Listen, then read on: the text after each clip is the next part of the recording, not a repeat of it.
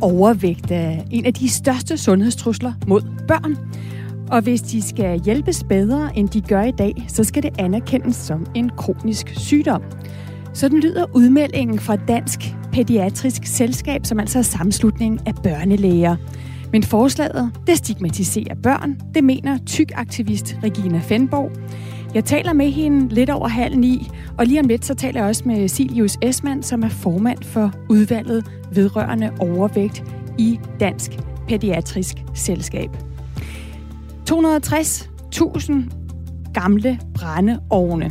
De skal fjernes fra huse over hele landet. Det er konsekvensen af en ny lov, som lige er trådt i kraft, og det kan komme til at ramme hussælgere og købere på pengepunkten. Sådan lyder det fra ejendomsmalerne. Jeg taler med en af dem lidt senere. Og så skal det også handle om at tage toget, for rejser du med DSB, så skal du have god tålmodighed for tiden. I går der måtte DSB melde, at alle lyntog mellem København og Odense var aflyst på grund af en signalfejl. Og det får konsekvenser for de rejsende, måske helt frem til onsdag. Vi skal høre fra en pendler, som er træt af aflysninger og togbusser, og som efterlyser bare lidt bedre beredskab for DSB, når de her uforudsete udfordringer finder sted. Og det er omkring 10 minutter i 8, jeg taler med ham. Velkommen her til Radio 4 Morgen, som du har tændt for på denne tirsdag den 3. august. Jeg hedder Stine Krohmann Dragsted, og jeg er din vært frem til klokken 9. Og du kan jo som altid være med til at forme det her morgenradioprogram ved at skrive ind til mig. Det er 1424, du skriver til. Du starter din sms med R4.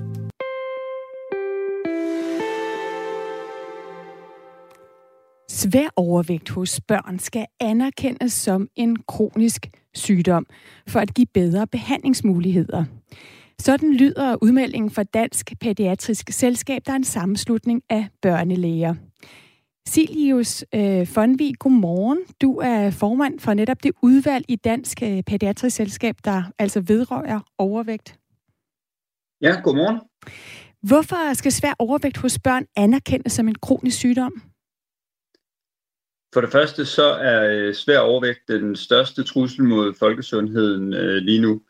Og svær overvægt hos børn og unge, det er en øh, kronisk, alvorlig og fremadskridende sygdom, som både påvirker den fysiske, psykiske og sociale trivsel.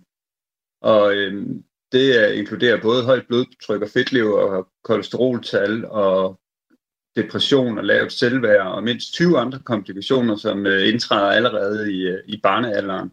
Og svær overvægt, det forsvinder ikke bare af sig selv uden målrettet behandling, og den kan ikke helbredes af medicin, og så har, øh, så har øh, svær overvægt også lidt ved at vende tilbage senere i livet, plus at svær overvægt, det er faktisk noget, som får man det, jamen så har det meget let ved at være ved, også ind i voksenlivet, samtidig med, at det, at det udøver nogle blivende skader, som altså kan resultere i øh, hjertekarsygdomme, diabetes senere, og så en lang række kraftformer i voksenlivet også. Så derfor der er det vigtigt at få, øh, få anerkendt svær overvægt hos børn og unge som en øh, kronisk sygdom.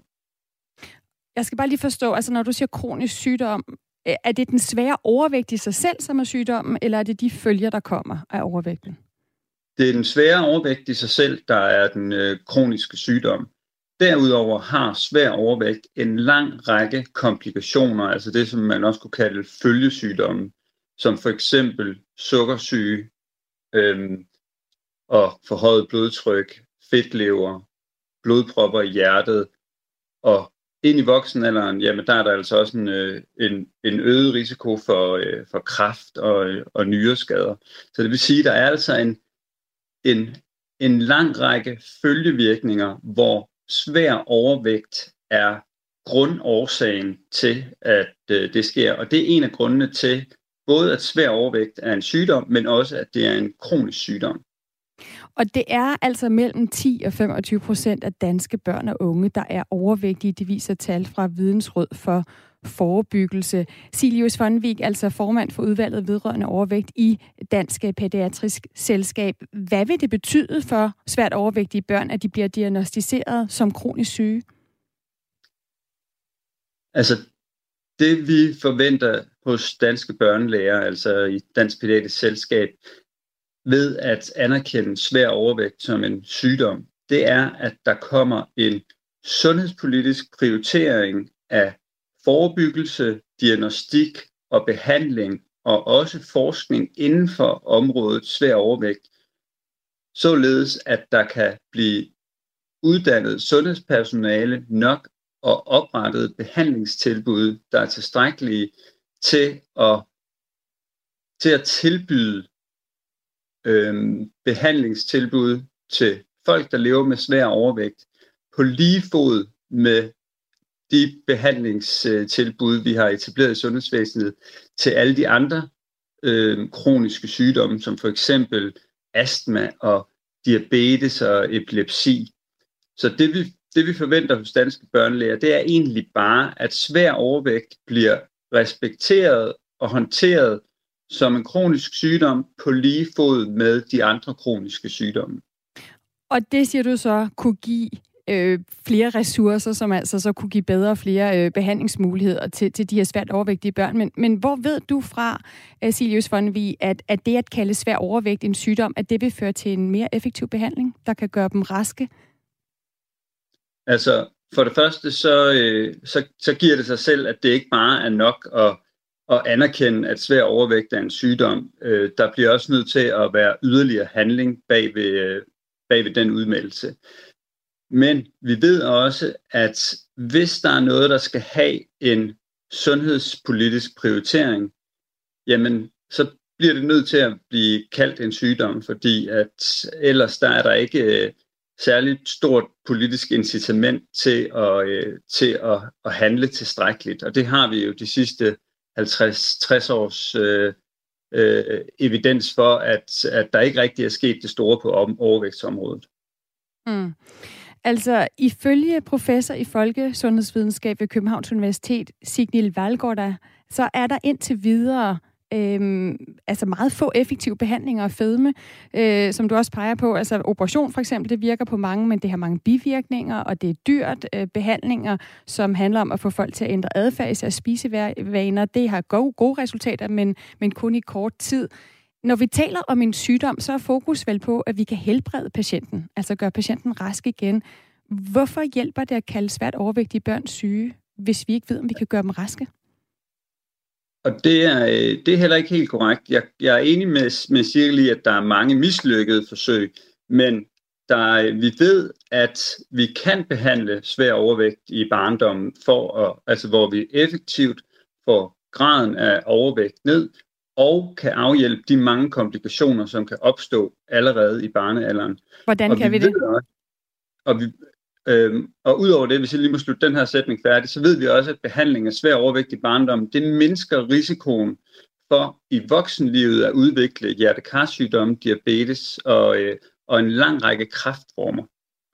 Og så spørger du, hvordan, øh, hvordan vi gør det. Det, der er vigtigt i behandlingen af svær overvægt hos børn og unge, det er, at man først og fremmest håndterer og respekterer svær overvægt som en kronisk sygdom. Og det vil jo sige, at man ikke bare behandler i et halvt eller et helt eller halvandet år, fordi det giver ikke nogen mening i en kronisk sygdom, på samme måde som vi heller ikke bare behandler astma eller sukkersyge i 6-12 måneder, og så regner med, det er helbredt. Så det var den ene ting.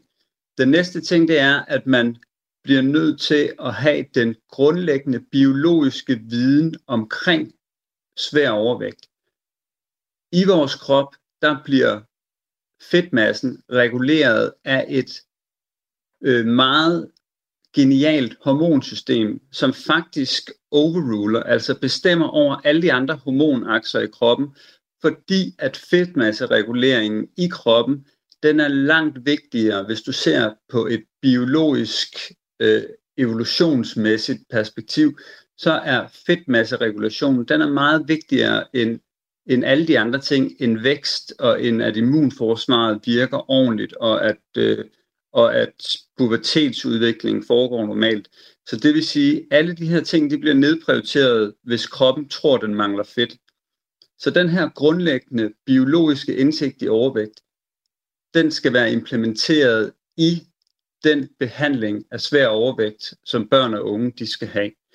Og den tredje pointe, hvor de to første, det var at se det som en kronisk sygdom, og derefter være bekendt med den grundlæggende biologi for overvægt. Den tredje pointe, den er, at man skal udøve en pædagogik, som tager de to første pointer helt ind under neglene, og altså behandler børn og unge, hvor den sundhedsprofessionelle behandler tager behandleransvaret og gør alle de ting, der skal til. Og grunden til, at jeg siger det, det er fordi, at svær overvægt, det er en kompleks sygdom med en kompleks biologi, så man kan altså ikke forvente, at almindelige mennesker kan gennemskue alle de mange aspekter, der skal til for at håndtere svær overvægt.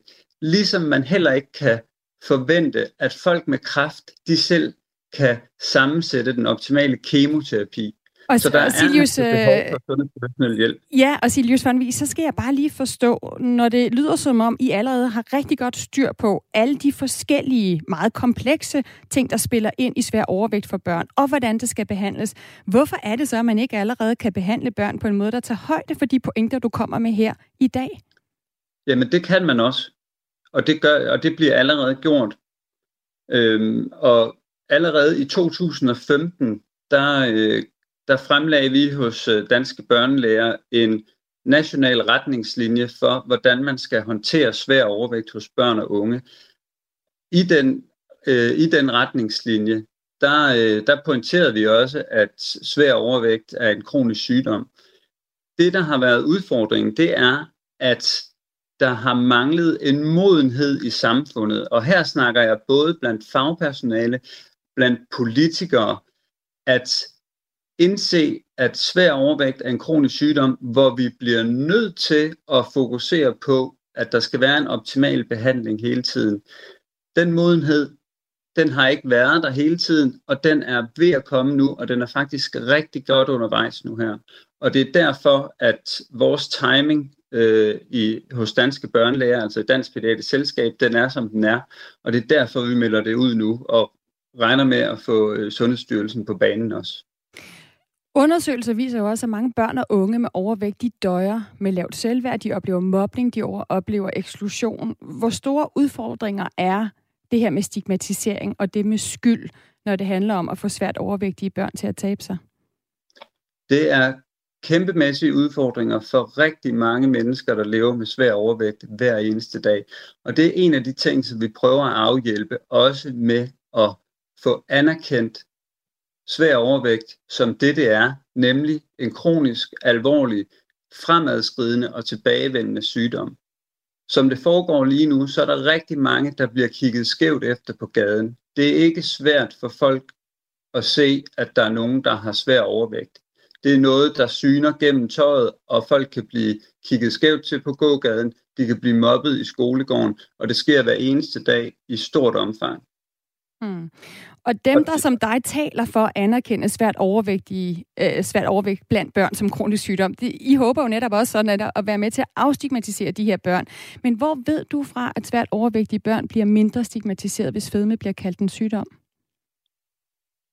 Fordi at lige nu, der er der en stor uvidenhed blandt den generelle befolkning, blandt politikere, blandt sundhedsfaglige, som fejlagtigt tror, at svær overvægt bare er folks egen skyld. De tror fejlagtigt, at det bare handler om ryggrad og motivation. Og det er fuldstændig misforstået. Svær så, overvægt. Mm, Silius ja. vi altså fjerner diagnoser skyld? Det gør det i den, i den forstand, at svær overvægt handler ikke bare om, at man skal spise mindre og løbe noget mere.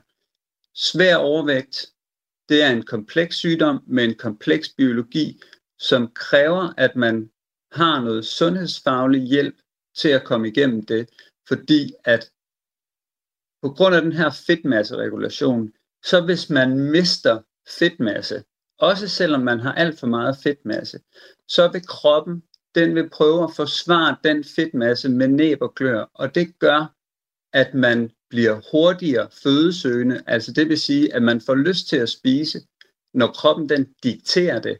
Det er altså ikke noget, ens ryggrad eller motivation, den bare lige kan, kan overvinde. Og udover det, så sparer kroppen også på fedtmassen. For eksempel ved at skrue ned for den energi, der bliver brugt til immunforsvaret, det vil sige, at man bliver lettere syg. Så når man ser folk, som har svær overvægt, og som gerne lige vil ind på McDonald's, jamen så er det ikke fordi, de har en svag ryggrad, eller ikke er motiveret til at tabe sig. Så er det simpelthen fordi, at når de mister fedtmasse, så går kroppen i en forsvarsmekanisme, der fortæller dem og dikterer, I skal have mad nu. Hvor kan I finde det? Der er en McDonald's. Lad os komme afsted. Så det er en fuldstændig forudsigelig reaktion på et relativt fedtmassetab, at kroppen reagerer på den måde. Og Silius von det er jo så en af de ting, som I håber at argumentere for, at man kan hjælpe ved at kalde svær overvægt for en kronisk sygdom, eller anerkende det som en kronisk sygdom, at man altså forstår, at det, det ikke handler om svag ryggrad, øhm, eller at det ikke er barnets egen øh, skyld, at det har den her trang til at blive ved med at spise. Men kan du forstå dem, blandt andet øh, den tykaktivist, jeg skal tale med senere, som bekymrer sig om, at når man kalder det en sygdom, jamen så lægger man på en eller anden måde, så kan man faktisk risikere, at det bliver mere stigmatiserende, fordi at det ikke er de voksne, der går ind og tager ansvaret for, øh, at der er børn, der bliver mobbet, øh, og der bliver øh, kaldt unormale, og, og der bliver set skævt til. Nej, den præmis køber jeg overhovedet ikke ind på. Fordi selvfølgelig har den enkelte person og familien stadigvæk et ansvar. Pointen er, at en sundhedsprofessionel bør tage det fulde ansvar til at starte med, selvfølgelig i samspil med familien, som så gradvist vil overtage mere og mere ansvar efterhånden, som de bliver uddannet i deres egen kroniske sygdom. Men det, der også er vigtigt at vide, det er, at det her det er ikke et forsøg på at stemple nogen eller sætte et markat på nogen. Men det, man skal vide, det er, altså vi lever jo i et frit land, og uanset om man gerne vil have for meget fedt i kroppen eller ej, så fortjener man altså at vide det helt faktuelle om, hvilke skader kan for meget fedt i kroppen gøre, både inden for de næste par år, men også inden for de næste par årtier i den enkelte persons liv. Og når jeg siger inden for de næste par årtier, jamen så er det jo specielt udviklingen af kraft, type 2 sukkersyge, nyreskader, samt det, at hvis man taber sig, så kommer svær overvægt altså let igen. Mm. Og det fortjener folk at vide. Tilius Vanvik, tak for at, at være med til at slå det fast her i Radio 4 morgen, altså formand for udvalget vedrørende overvægt i Dansk Pædiatrisk Selskab. Tusind tak. Og øh, lidt senere på morgen, der taler jeg altså med øh, en tykaktivist, øh, som ikke har den samme holdning øh, som Silius Vonvik til, øh, at det her med at anerkende svær overvægt kan hjælpe. Øh, og jeg vil meget gerne høre fra jer også øh, på, på sms'en 1424. Den er åben, specielt hvis du for eksempel kender til eller øh, selv har været et svært overvægtigt barn, har et, øh, et barn, der er overvægtig. Hvad synes du om det her forslag? Klokken er blevet 23 minutter over syv, og du lytter til Radio 4 morgen. På fredag kan museumsgæster på Fiskeri- og Søfartsmuseet i Esbjerg opleve et eksemplar af verdens største skildpadde, læderskildpadden, og den altså, oplever, at den bliver obduceret. Og den her skildpadde, den endte i efteråret sine dage på en strand ved Vadehavet. Det er kun 6. gang siden 1948, at en læderskildpadde, der kan blive op til 3 meter og veje et ton, er fundet i Danmark. Og efter at have ligget på frost i over et halvt år, så bliver den altså nu obduceret med tilskuere på Fiskeri- og Søfartsmuseet i Esbjerg med deltagelse af forskere fra hele landet. Charlotte Bie øh, Tøstesen, museuminspektør på Fiskeri- og Søfartsmuseet. Godmorgen. Godmorgen. Hvad adskiller læderskildpadden fra andre skildpadder? Jamen, øh, man kan sige sådan for, for en, en dansker, der er det jo generelt bare rigtig spændende, når der kommer skildpadder forbi vores øh, farvand, fordi det sker så sjældent. I hvert fald, at de strander. Og så læderskildpadden, det er jo, som du også selv nævnte, verdens største skildpadde. Og jeg synes, den er kæmpestor. Lige nu der ligger den i vores fryser, og her senere i dag, der tager vi den ud til, til optøning. Og øh, det er ikke helt let at få den hverken ind eller ud af, af fryseren på grund af størrelsen. Og, og så har den jo også, modsat andre skildpadder, som har det her hårde skjold, så har den sådan mere læderagtig skjold på ryggen. Og det er derfor, den hedder en læderskildpadde. Hvor stor er den øh, læderskildpadde, der er i jeres fryser lige nu? Altså, vi har ikke haft den meget, men jeg vil skyde på, at den nok var omkring 300 kilo. Så, øhm, så den, er, den er rimelig stor. Øhm, og når vi så går i gang med obduktionen, det første vi gør, ligesom når vi obducerer øh, strandede valer, det er simpelthen at måle dem på alle ledere og kanter øh, og tager en masse videnskabelige mål, som man også kan sammenligne med andre lederskildpadder, øh, der er strandet øh, både i Danmark, men også i udlandet. Så der er simpelthen sådan en helt standardiseret måleskema, man går ud fra. Så det, jeg regner ikke med, at det lige er en. Du, du går ikke lige selv ned og løfter den op på fryseren, når I skal i gang med at obducere den. Men øh, hvor stort er det for dig som biolog at skulle være med til en obduktion af sådan en stor lederskildpadde? Det er en ekstrem oplevelse. Det er første gang, og måske også den eneste gang i, i, min, øh, hvad kan man, i mit arbejdsliv, hvis man kan sige det på den måde. Så det er da kæmpestort.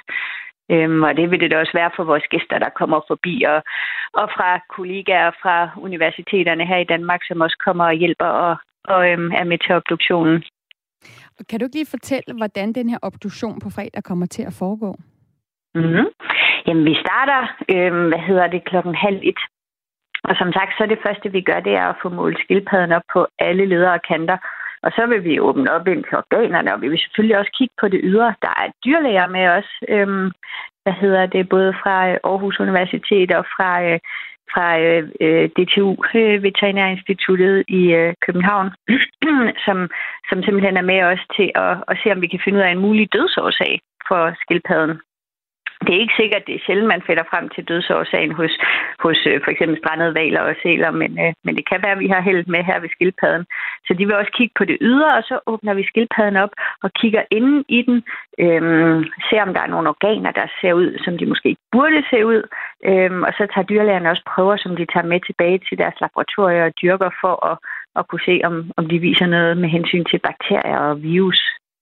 Og, øhm, så går vi som sagt meget forsigtigt til værks, og det gør vi, fordi at efterfølgende så skal skildpadderne til Statens Naturhistoriske Museum i København, hvor de vil præparere den. De vil simpelthen putte den ned i et kæmpe kar og lave sådan et præparat af den, så den bliver gemt til eftertiden og også kan blive udstillet sidenhen. Så man kan, selvom man måske ikke lige kan komme med på fredag, så kan man måske være heldig at få lov til at se den øh, senere, altså efter den er blevet obduceret. Charlotte Bie øh, Tøstesen, øh, hvorfor er det vigtigt for jer at have folk, øh, altså have gæster med til at se den her obduktion? Jamen, det synes jeg, fordi jeg tænker, jeg synes, det er en helt exceptionel oplevelse, så det er jeg ikke i tvivl om, at, øh, at andre også vil synes at kunne give folk den oplevelse. Det er da, det er da noget af det bedste ved det her arbejde. Så derfor er vi også øh, øh, ekstra biologer på på museet til at fortælle vores gæster om skildpadden, imens denne her obduktion finder sted, så de kan stille spørgsmål og så videre til os, og, øh, og kan se, hvis vi finder noget spændende også. Og nu siger du, det er jo ikke sikkert, at I finder ud af, hvorfor øh, skildpadden, altså hvad dødsårsagen er. Hvad, hvad kunne en årsag være? Åh, det er godt nok svært at sige. Som sagt, så er jeg øh, lidt u- øh, ubekendt i skildpaddernes verden, så jeg kender ikke så meget til dem. Øh, man kan sige, at nu skildpadden her, den var jo inde i Vadehavet, og det er måske ikke så typisk. Altså man kan sige, at de kommer på vores breddegrad, fordi de vandrer imellem yngleområder og, og forageringsområder, altså områder, hvor de finder føde. Så det er sådan set ikke så underligt, at de kommer op, op nordpå, selvom det er i, i tropisk farvand, at de yngler. Men, men det her med, at den har forvildet sig ind i øh, Nordsøen og altså ind i Vadehavet, det er måske lidt atypisk. Så det kan jo godt tyde på i hvert fald, at den, den ikke har været helt frisk. Men, øh, men jeg har ikke noget konkret bud på, hvad det kan være. det, det er fair nok. Det kan jo være, I så får det efter obduktionen på fredag. Charlotte Bie Tøstesen, tak i hvert fald for at fortælle om øh, den her lederskildpadde, som skal obduceres øh, på Fiskeri- og Søfartsmuseet. Velbekomme og god dag. I lige måde. Altså museumsinspektør tak. Øh, på Fiskeri- og Søfartsmuseet øh, i Esbjerg.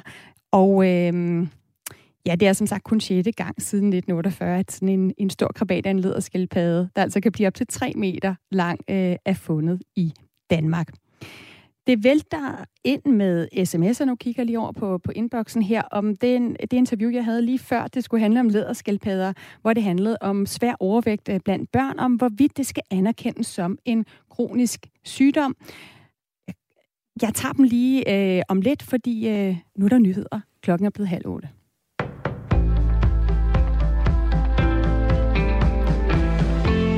Mange trækker i en mørk badedragt eller våddragt, når de svømmer i havet. Det gælder især for dem, der bruger havet til at træne. Og det gør det sværere at se dem, både for livredder og for sejlbåde. Det advarer Trykfondens Kystlivredning og Søsportens Sikkerhedsråd om. Anders Myrhøj, der er kystlivredningschef hos Trykfondens Kystlivredning, siger, at øh, der kan være ret trafikeret på havet.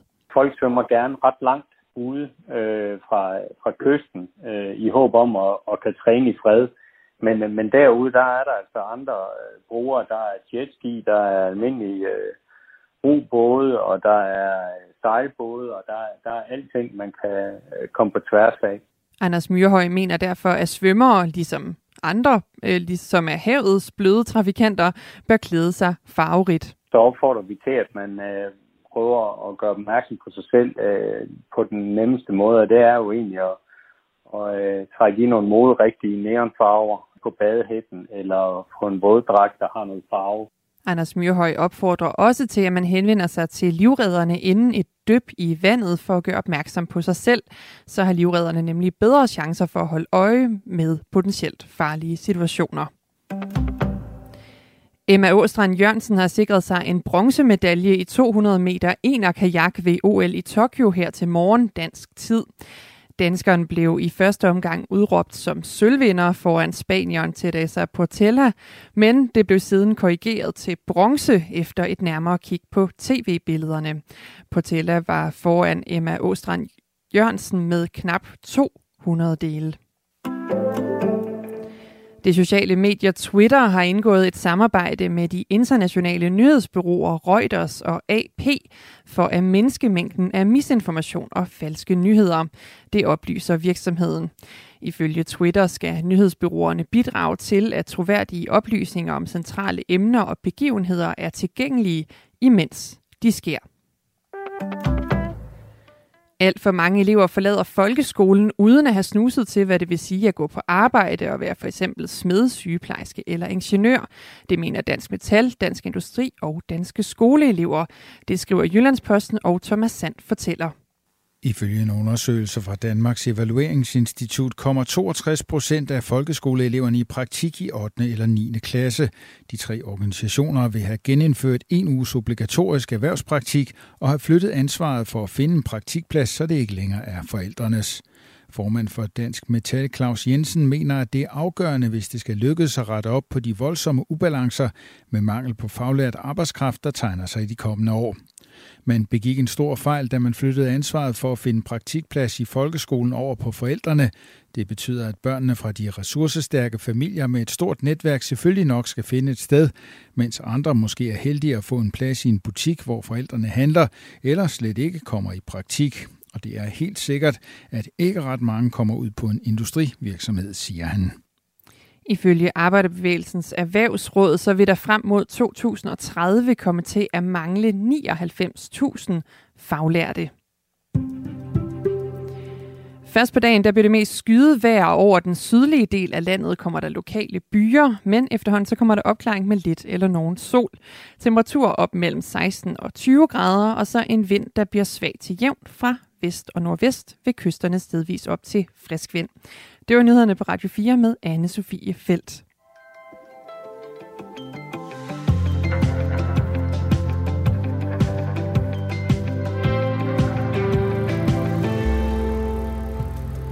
Jeg forstår godt intentionen med begrebet kronisk overvægt. Overvægt er et kæmpe problem, både for samfundet, men især for den enkelte. Jeg er helt enig i, at fokuset skal styrkes.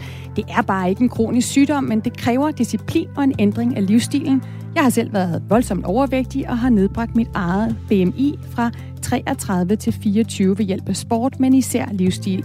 Det handler om uddannelse, og det handler om disciplin. Så er der en af jer lytter, der skriver ind til mig på 1424. Og det, den her sms har jeg jo modtaget, fordi jeg lige før nyhederne, eller øh, ja, lidt over klokken 7 i morges, altså talte med Silius Fonvi, som øh, har ansvaret for øh, at kigge på overvægt øh, for, hos Dansk Pædiatrisk Selskab, altså børnelægernes øh, selskab, som nu mener, at svær overvægt hos børn skal anerkendes som en kronisk sygdom. Det er et af de emner, vi debatterer her på Radio 4 morgen, øh, den her morgen, lidt Lidt senere, der taler jeg med tykaktivist, øh, med en tykaktivist, som mener, at det bestemt ikke vil hjælpe svært overvægtige børn at anerkende øh, overvægten som en kronisk sygdom. Jesper han skriver ind til mig, det lyder dyrt at gøre overvægtige til kronisk, til kronisk sygdom. Og øh, så er der en anden, der skriver, jeg forstår ikke helt, ønsker børnelægerne, at svær overvægt skal regnes for at være en kronisk sygdom, eller mener de, at svær overvægt er det samme som en kronisk sygdom? Altså er det en byråkratisk foranstaltning for, at politikerne prioriterer området højere. Og så skriver Daniel, godmorgen. Har den børnelæge vendt det med tykaktivisterne? De vil jo ikke anerkende fedmandens sygdom, men dejligt, at øh, der bliver gjort noget for, øh, fordi, for at hjælpe de stadig flere overvægtige. Daniel, øh, jeg taler med en tykaktivist øh, lidt senere og stiller lige præcis øh, det spørgsmål. Hvis du har andre kommentarer eller spørgsmål, så skriv ind til mig. Det er 1424, som nummeret øh, hedder, I skal skrive på, og man starter sin besked med R4. Men lige nu der skal det handle om den retssag, der startede i går mod Morten Messerschmidt i den såkaldte Meldt og Fældt-sag, hvor altså Morten Messerschmidt er sigtet for svindel med EU-midler for lige under 100.000 kroner og for dokumentfalsk. Og en af de ting, der kom frem i retten i går, det er, at journalister ikke får lov til at live-blogge fra retten. Og det sker altså efter ønske fra Morten Messerschmidt og fra hans advokat. Godmorgen, Thomas Larsen. Godmorgen. Politisk redaktør her på Radio 4. Thomas Larsen, det her ønske, det står jo i kontrast til, at Dansk Folkeparti var et af de partier, der kæmpede for, at rigsretssagen mod Inger Støjberg skulle sendes på live-tv. Hvad tror du er grunden til, at man ikke ønsker den samme åbenhed i den her sag, som man ønsker i rigsretssagen? Jamen, det er jo også et rigtig godt spørgsmål, du stiller, og det er også øh, meget godt eksempel på, at øh, Morten Messerschmidt er kommet svært fra start, fordi det er klart, at øh, det kaster et, øh, et skær af hyggeleri ind over Dansk Folkeparti og Morten Messerschmidt, når man i forhold til Inger Støjberg lagde meget, meget vægt på, at det var vigtigt, at befolkningen kunne følge med, at befolkningen skulle kunne se, hvad der skete direkte i retssagen og selv danne sig et billede af sagens forløb. Og når det så handler om Morten Messerschmidt, ja, så vil man pludselig ikke. Øh, og det vil være synd at sige, at der er kommet særlig gode forklaringer fra Dansk Folkeparti. Det vil have været er mest kendetegnende i den her situation, det er, at flere af de ledende folk, de ligesom har trukket stikket, har været meget svært ved at, at få fat i for pressen også. De har helt ikke udtalt sig om sagen. Så det er jo i grundlæg, altså det grundlæggende et, et, et symbol på, at øh, Dansk Folkeparti de står med en meget, meget svær sag, og Morten Messersmith er en pressemand, og så prøver man så simpelthen at få forhindret, at, øh, at pressen kan øh, komme ind og, og, og, og dække det øh, nærmest øh, live, sådan som Dansk Folkeparti ønskede tidligere med Inger Støjberg.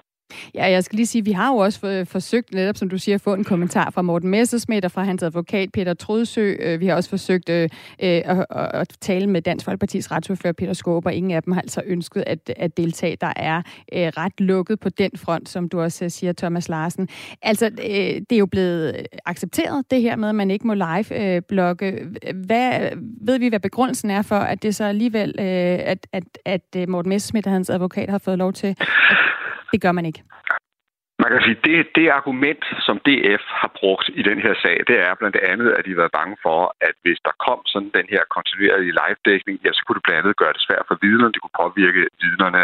Men det, der igen gør det lidt svært for Dansk Folkeparti, det er jo lige præcis, at når det handler om Inger Støjberg, så affejede man det argument, så mente man overhovedet ikke, at det havde gang på jorden, og man mente, altså sagt, at en retssag kunne køre under fuld gennemlysning fra offentlighedens side og fra mediernes side. Men det gælder altså så ikke Morten Messersmith nu, og det er derfor, jeg mener, altså det kaster simpelthen et skær af hyggeleri øh, ind over partiet her ved retssagens start. Mm.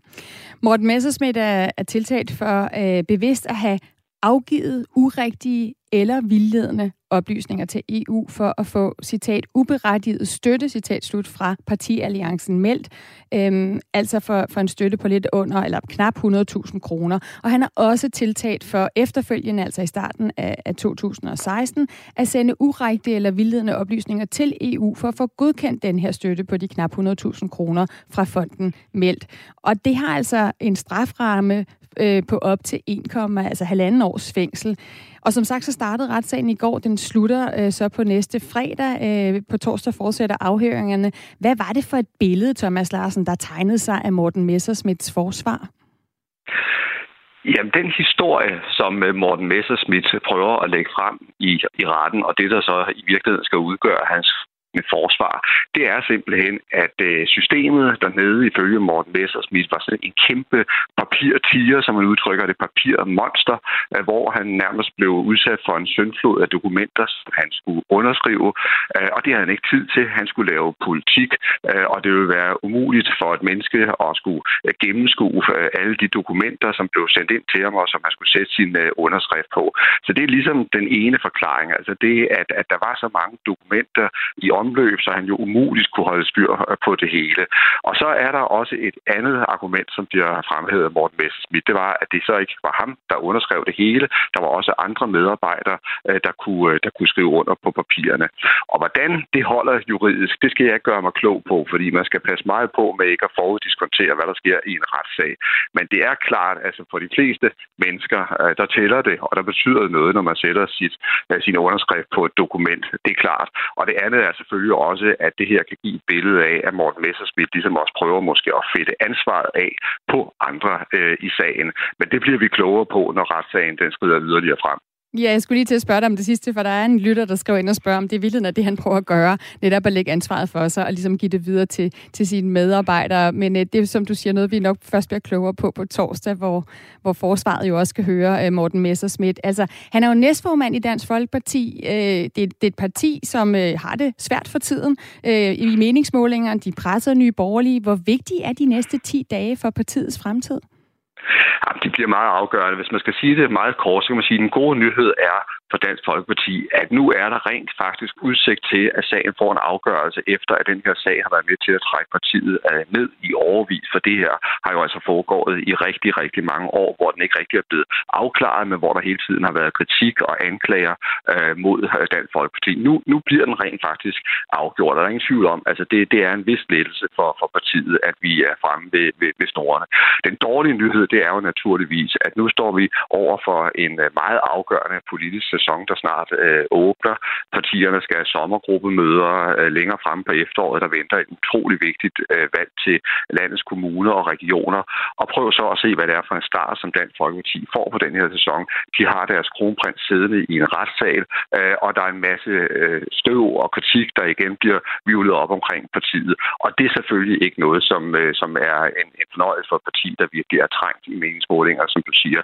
Og det andet er jo naturligvis, og det er det allermest alvorlige aspekt her, det er jo, hvis det ender med, med en, en, en dom, og også en dom i en skrabe ende, fordi så betyder det formentlig enden på Morten Messersmiths politiske karriere, så der er uendelig meget på spil for Dansk Folkeparti lige nu. Sådan lød analysen altså fra Thomas Larsen, øh, politisk redaktør her på Radio 4. Tak for det. Selv tak.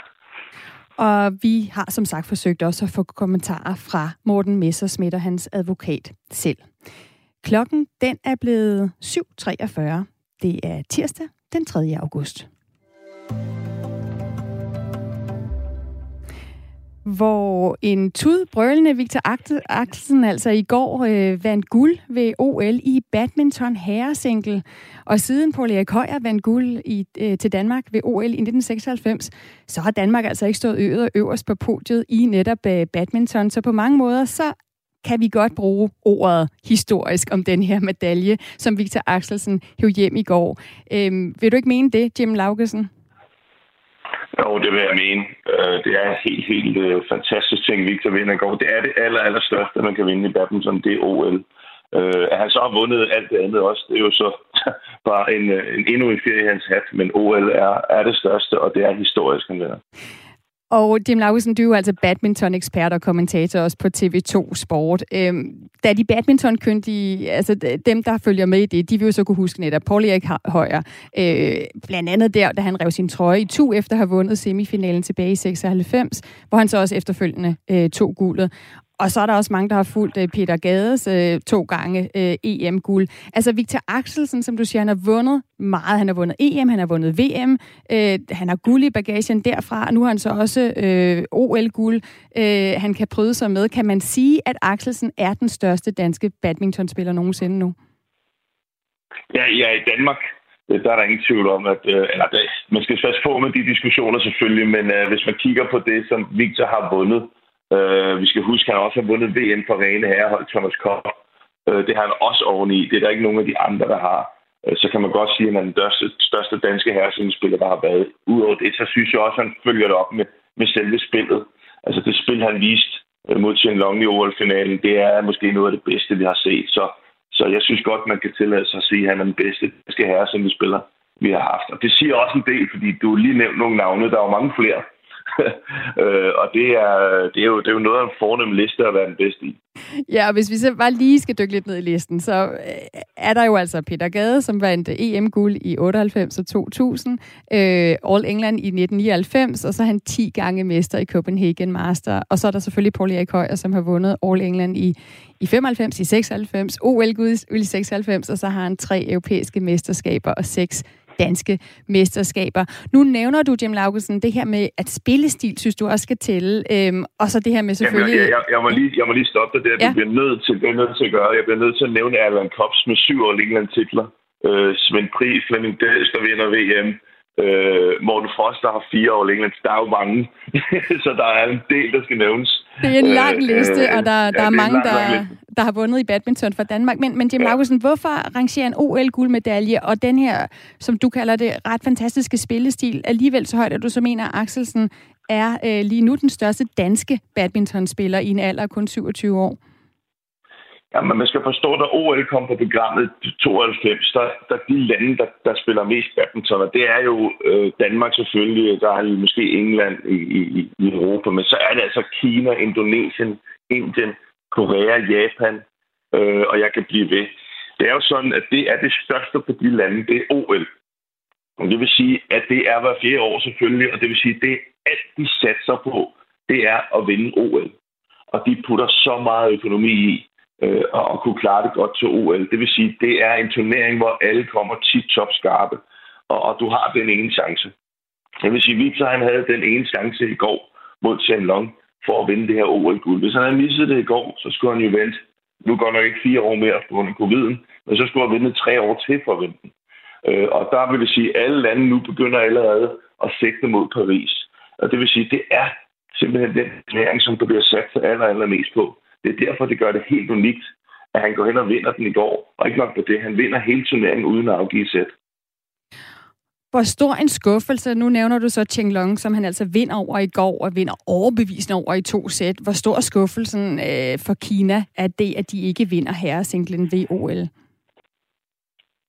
Det er en stor skuffelse. Altså, Kina ser sig selv som det bedste badmintonland. Øh, og de har også sat sig, altså, øh, grundet covid, der har været nogle turneringer øh, øh, i løbet af det meget få, men de har ikke engang stillet op. Altså, de har 100% satset på OL.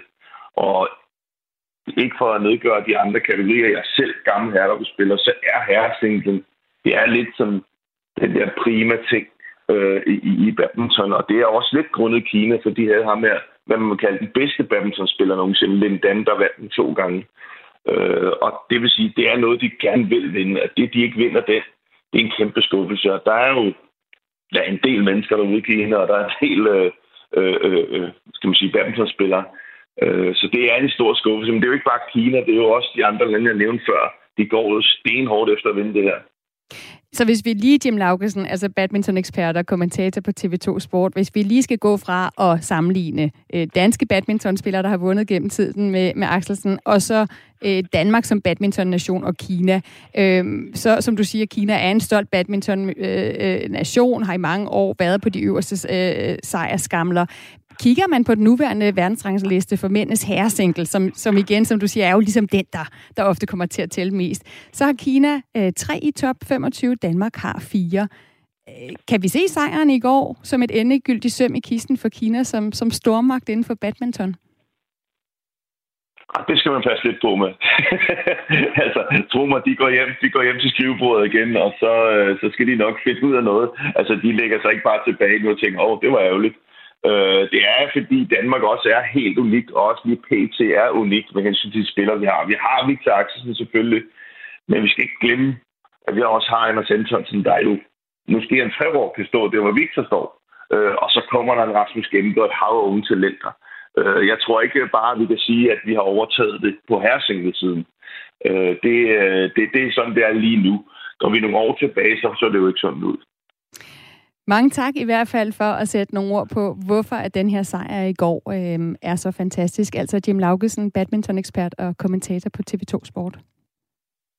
Tak skal du have.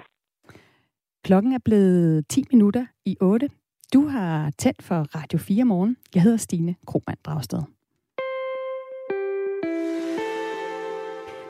Og rejser du med DSB for tiden, så skal du have god tålmodighed. Især IC-togene har været ramt af alverdens problemer de seneste uger, hvilket har medført en række forsinkelser. I går der måtte DSB så melde, at alle lyntog mellem København og Odense var aflyst på grund af signalfejl. Og det får konsekvenser for de rejsende, måske helt frem til onsdag. Og det har naturligvis konsekvenser for dem, der, der benytter DSB, som dig, Claus Valsted Nybo. Godmorgen. Ja, godmorgen. Du er direktør og medejer af Auto IT, og så rejser du rigtig ofte med DSB, når du skal på arbejde i Høje Tostrup. Men altså, du har valgt at blive hjemme i dag efter oplevelsen med DSB i går. Hvorfor? Situationen er jo den, at, øh, at jeg havde en uheldig oplevelse i går, hvor jeg brugte øh, tre eller fem, fem timer i alt øh, på at komme øh, frem og tilbage på mit arbejde i Høje Tostrup. Og, øh, og så kan jeg så konstatere, at de afgange, jeg, jeg normalt benytter mig, de er så aflyst i dag. Øh, så, øh, så bliver det simpelthen øh, så bliver det for meget. Så vi tager en dag øh, hjemme i dag, og jeg så måtte flytte øh, de møder, jeg havde på kontoret i dag til, øh, til onsdag, hvor jeg så håber på, at, øh, at tingene er bedre. Altså har de her forsinkelser direkte konsekvenser for, for din forretning eller, eller dine medarbejdere, og, og hvilke har de i givet fald? Altså, der er ingen tvivl om, at, at sådan helt, helt aktuelt med, med de problemer, der er nu på, på, øh, på strækningen øh, mellem øh, Odense og Tostrup, som er det, der er relevant for mig, jamen så betyder det jo, at, øh, at de medarbejdere, jeg har, som, øh, som er afhængige af det der, de, øh, de er meget tilbøjelige til at, øh, at vil, øh, øh, hvad hedder det, replanlægge og blive hjemme, ligesom jeg så selv har valgt i dag. At fordi det er simpelthen utrolig meget tid, man, øh, man spilder, og, og, og desværre, så er det ofte øh, ikke specielt produktiv øh, tid, som vi ellers normalt øh, øh betragter tiden i toget som, øh, fordi det er så øh, øh, uregelmæssigt og en masse støj og sådan noget. Så, så det, det, det, det det, der sker aktuelt. Altså på den lidt længere bane, kan man så sige, så er det her jo bare øh, i virkeligheden en af de ting, vi bliver udsat for øh, øh som, øh, som DSB-kunder. Øh, og, øh, og jeg vil også sige, at, at, at vi har gennem øh, altså nærmest et år 10, øh, været øh, meget aktiv i rekruttering øh, hen over Storebælt og sådan noget, fordi der faktisk har været et meget godt tilbud fra DSB til, øh, til rejsende og god betjening af Høje Trostrup station. Altså DSB's problemer... Øh, Gradvist er blevet ringet. Ja, undskyld, hov. Øh, du faldt lige simpelthen ud, øh, Claus Valsted Nybog. Er du med mig igen? Nu skal jeg lige se, om vi har mistet Claus Valsted Nybo, som altså er, er pendler med DSB. Kan du høre mig? Jeg kan høre dig lige så fint. Jamen, det er godt. Nu er du med igen. Øh, mm. Jeg var bare ved at sige, at DSB's problemer mandag morgen skyldes jo så større sporombygningsprojekt øh, ved Slagelse station. Det oplyser altså Bane Danmark, og det her ombygningsprojekt, det har så medført forskellige fejl på det, der hedder et gammelt sikringsanlæg ved Slagelse station. Det er sådan, forklaringen lyder i hvert fald. Altså Claus Valsted Nybo, der har jo været flere tilfælde på det seneste, hvor signalfejl og sporarbejde har generet togtrafikken. Hvordan synes du, øh, som jo ofte pendler mellem landsdelene, at DSB har klaret den udfordring? Altså, øh, generelt nu sidder jeg så øh, ganske ofte faktisk med de samme mennesker, øh, som har så de samme oplevelser. Så det er klart, når der opstår sådan noget her, så vender vi jo tilbage til, øh, til de drøftelser, vi har om, hvordan man kunne forestille sig, at øh, tingene kunne være anderledes. Og noget af det, øh, øh, man blandt andet, altså hvis man skal klandre DSB for noget i den her sammenhæng, så vil det være jo, at, øhm, øh, og der, fordi du skal understrege, at det er jo nok i virkeligheden blandt Danmark, øh, der, der har problemet. Øh. Men altså i DSB's tilfælde, så kunne man nogle gange tænke, at de, de er lidt for dårlige til at håndtere situationer, der opstår. Øh, altså den langsigtede planlægning og informationen omkring det, synes jeg sådan set fungerer rigtig godt. Men det er det her med at, øh, at håndtere øh, passagerernes øh, behov, øh, Øh, når man står i situationen. Det synes vi faktisk er, øh, er dårligt. Og så er der øh, i, i det her situation, hvor man kan så sige, jeg oplevede jo i går, at, at, at det nærmest først var, da toget skulle afgå, at det pludselig begyndte med aflysninger og ting og så her. Så endte vi med at sidde i kø, øh, altså ved slagelse. Og det virker bare øh, utænkeligt nærmest, at det var en situation, der opstod ud af ingenting, når man tænker på, at det er et stykke arbejde, der har stået på i flere uger. Øh, så der er måske også lidt med øh, altså risikovilligheden og øh, altså, øh, måske optimismen omkring øh, evnen til at gennemføre projekter til siden og sådan noget, som man også kunne kigge lidt på. Fordi det er, det er under andre omstændigheder jo forudsigeligheden, der er, der er vigtigt øh, for os, der er afhængige af det her til, øh, til daglig. Øh, og jeg, jeg, jeg kan godt lige benytte lejligheden til også lige sige, at, at personalet, som er med på toget og, og virkelig også på brønden, så når de gør jo virkelig en hærdig indsats fra DSB's side for at for at holde os informeret. Man kan bare tydeligt mærke, at de, de ikke er udstyret med, med særlig brugbare informationer at bringe videre, desværre. Så det er også det her samspil mellem DSB og Bane Danmark, som du også peger på, hvor Bane Danmark jo står for øh, vedligeholdelse øh, af de her banelæmer, som ofte kan, kan, skal, kan skabe problemer. Altså Claus Valsted Nybo, lige til sidst, hvis, hvis du skulle rangere din sådan tilfredshed med beredskabet i den her slags situationer, fordi det er jo så igen det, DSB trods alt har ansvar for, ligesom at være beredt til at kunne hjælpe pendlere som dig. Hvor, øh, altså for, på en skala fra 1 til 10, hvor, hvor, hvor tilfreds er du så? Jeg tænker, at vi ligger på en 2-3 stykker, og, øh, og det, der, øh, det, der i hele taget giver point, det er jo, øh, at, øh, at, at man oplever, at man har noget personale, som virkelig øh, oprigtigt vil øh, passageren det bedste. Så man kan mærke, at der bliver gjort en ihærdig indsats, men, men der er ikke rigtig noget at skyde med, når det kommer til stykket. Så det bliver, det bliver i virkelig den lave ende her. Og jeg vil opfordre til meget bedre akut beredskab hos DSB, og måske knap så meget optimisme omkring de her store projekter. Tak for den opfordring, Claus Valsted Nybo, altså en af de pendlere, som, har, som er blevet ramt af, af de problemer, der har været øh, i, i går, altså også er i dag, og som også er direktør og medejer af Auto IT. Ha' en god dag.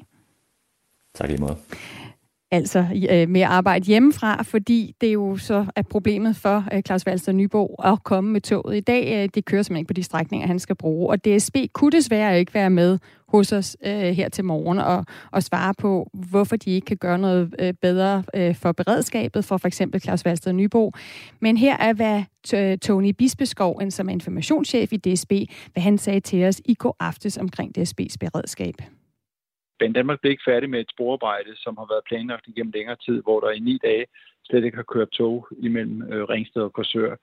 Det øh, arbejde det blev ikke færdigt til tiden. Øh, imod forventning. Øh, det var faktisk blevet meldt klar, og øh, da det så øh, i sidste øjeblik øh, så får at vide, at det bliver ikke klar alligevel, der havde vi ikke det fornødne øh, beredskab klar til at gå ud og møde kunderne. Det er vi selvfølgelig rigtig ærgerlige over. Først og fremmest, at sporarbejdet ikke blev klar til tiden, fordi det, det var det, der var forventningen, og det var det, som vi egentlig havde indstillet os på, også fordi, at vi havde fået melding om, at det var, det var klar, øh, så vi kunne køre normalt fra, fra mandag morgen.